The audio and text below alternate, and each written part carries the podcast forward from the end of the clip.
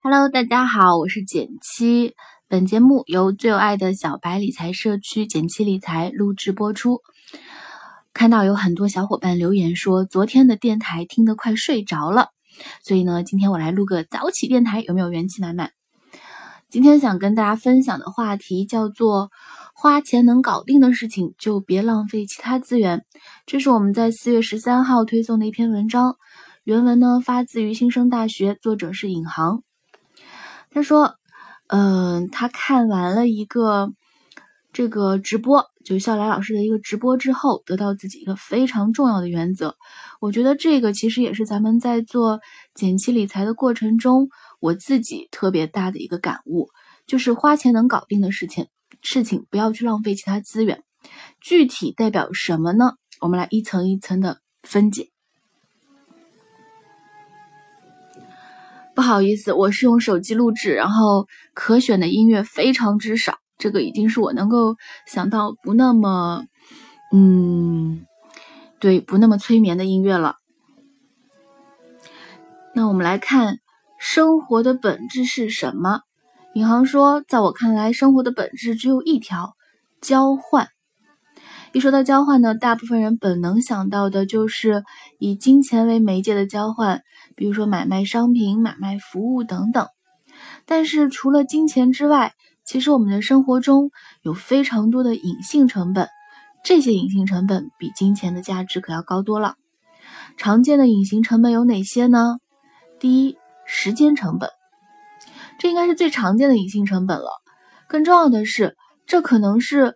唯一一个普通人和成功人士平等的资源，但即使如此，我们会看到很多人去挥霍、浪费这个这么宝贵的成本，比如说追求廉价，然后选择这个最耽误时间的交通工具。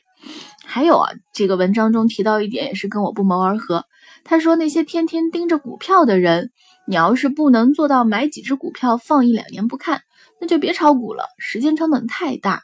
除非你自己成为了专业这个职业投资者。第二个隐形成本呢，叫信用成本。经常会听到人们说一句话：“只不过是举手之劳的事儿，为什么他就不能帮我一下呢？”说这种话的人，首先，你认为的举手之劳和别人做这个事情，我们来说每一句话，做每件事儿。不仅仅是时间，还有就是信用背书。帮你这件事儿不难，当然不算啊，当然不难。但是呢，这个事情如果不靠谱，我参与了这个事儿，给我带来的信用损失算谁的呢？嗯，这个角度我觉得挺值得思考的。第三个隐性成本叫做试错成本。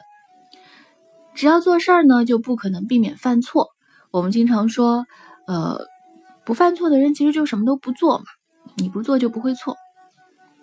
但是我们怎样去尽可能的降低试错成本呢？其实这个这个感悟我自己也是一直在想，就是我的大学期间，然后包括我前刚毕业的很长一段时间，其实都是非常黄金的试错时间。这个时候，呃，你可以用非常低的试错成本来去完成一些。你未来可能可以绕过的坑。那第四个试错，呃，这个第四个隐性成本叫做身心成本。那身体是革命的本钱，不用多说。所以压榨健康去换取资源这个事情，见仁见智。嗯，当然我们是不推崇的。那更重要的是我们说的心，就是我们的情绪成本。呃，如果我们这个事情可能会让我们非常生气，其实它就是一个很大的成本。而如果心情好的话，这个好就是所谓千金难买我如意嘛，能够让你觉得非常顺利、非常爽的感觉，这个这个成本其实也是必须要考虑进去的。嗯，包括我最近在说，就是很多小伙伴可能会说，哎，简七能不能给我们做个分享啊？说说你的这个故事啊，说说你的经历。我分享了大概三次吧，然后发现其实每次分享完我非常的累，这个累其实不是身体上的。而是当我们去把感悟、把我们的一些观点性的东西去提炼总结，并且要去跟他人交流，甚至有一些说服的工作在里面的时候，这个所耗费的心力是非常非常非常严重的。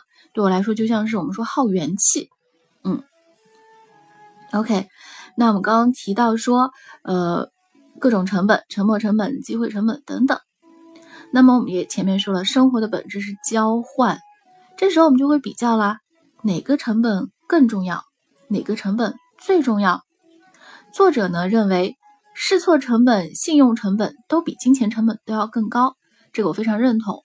我们不会为了金钱而去浪费，而会而去消费自己的信用。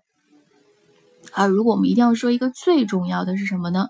是时间成本，因为本质上其他的成本都是你拿时间换取的。比如说信用，我们需要长时间的考核；健康需要花时间去维护等等。比较完这么多隐性成本，现在我们再来回到最初的问题，就是我们会得到我们在这个今天的主题中所要讨论的：为什么我们认为能够花钱做的事儿，千万别浪费时间？因为我们这个相当于是在用低价值的资源，也就是金钱。去换取高价值的资源，比如说时间、信用、健康等等而已。当然，这个前提呢是说我们经济条件允许的范围内。如果发生冲突，大家一定多少还是会纠结一下的。但是如果坚持这个原则的，在这个前大前提下，有没有什么事儿是绝对不能做的？有没有什么事儿是必须做、不得不做的？这个时候我们来反推，刚刚这个逻辑顺了以后，我们就会得到这样一个结论：经济条件允许的前提下，任何事儿都想着能不能用钱搞定。什么意思呢？比如说租房子离公司近，能多近就多近。他说，这个是何菜头啊，在他的文章什么在八点十五起床中有这么一段。如果你的同事和你在智力、体力、能力上都不相上下，你能拿什么跟他们拼？你大概只有微笑和精力两个可选项。那么，如果你每天要在通勤上耗费两个钟点，一周五天，天天如此，请问你哪里来的微笑和多余的精力？其实啊，我觉得除了把房子租得近一点，还有一种选择，就是来咱们类似于简七理财这样的公司。呃，我们可能会非常的尊重弹性工作制，在完成工作的前提下，坐班这个事儿没有那么重要。呃，顺便插入一个广告，如果大家想要加入我们简七财团的话，不妨给我发邮件，呃，数字七，然后点七，哦，sorry，啊，这个是我们另一个投稿的邮箱，我们的这个招聘邮箱呢是 jobs，就 jobs at。减七点 com，再重复一次，jobs at 减七点 com。如果你觉得我们这做的这个事情非常好玩，而且非常有意义，然后如果你正好在上海想换工作，不妨给我们投一份简历，我们可以约出来见面聊一聊，说不定就成了，对吧？再来举个例子，在学习这学习这件事情上面，也应该不计成本。这个在李笑来的《把时间当朋友》中可是讲了很多次了。最后，我们来讨论最后一个问题。在坚持我们这个大原则，就是能花钱就别浪费时间的这个原则下，最大的阻力是什么呢？非常明显，大部分人普遍没什么钱。当然，这还不是最根本的困境，更为本质的困境是，因为没有遵守过这个原则，没有尝过甜头，所以根本不知道它的好处。这是一个正向的循环，一旦开启，就会。自生长的不断向前推进，即使你现在是一个只认钱的人，也听这一句劝。无论你是看过这篇文章，还是听了咱们今天的电台，坚持用小钱换取以后的大钱。那么今天的电台呢，我们就到这里。其实大道至简啊，我一直认为特别多的道理都是很早很早就有前人已经提过的。我们都听说过一句话，叫做。世界上没有免费的午餐，老生常谈。但是真正认清这句话背后原理的人少之又少。能否看清一件事背后的所有成本？能否根据这些成本综合考量一件事儿是否值得做？这些都是这条原则形成的过程中，我们能够学到非常重要的东西。坚持这个原则，作者分享了说会有哪些好处呢？一、效率提升了，有一种生命被拉长的感觉，因为效率就是时间嘛，省了这么多时间。第二呢，不容易生气了，尤其在钱的事情上不容易生气了，因为我们知道好心情这么珍贵，任何东西都不能换。第三个好处是朋友间的关系更好了。其实啊，我觉得讲规矩是一件很重要的事情。就像我昨天的电台也有说，呃，规矩就是该是谁的就是谁的，这样大家的关系会更清爽。第四呢，因为咱们欠的人情少了，那么。拖着人情来拖自己帮忙的人也就少了，所以啊，周围的伸手党也少了。这个好处啊，简直是额外赠送的。好啦，今天的分享就到这里，希望没有让大家听得想睡觉，然后元气满满的开始一天的生活吧。拜拜，我们下期节目再见。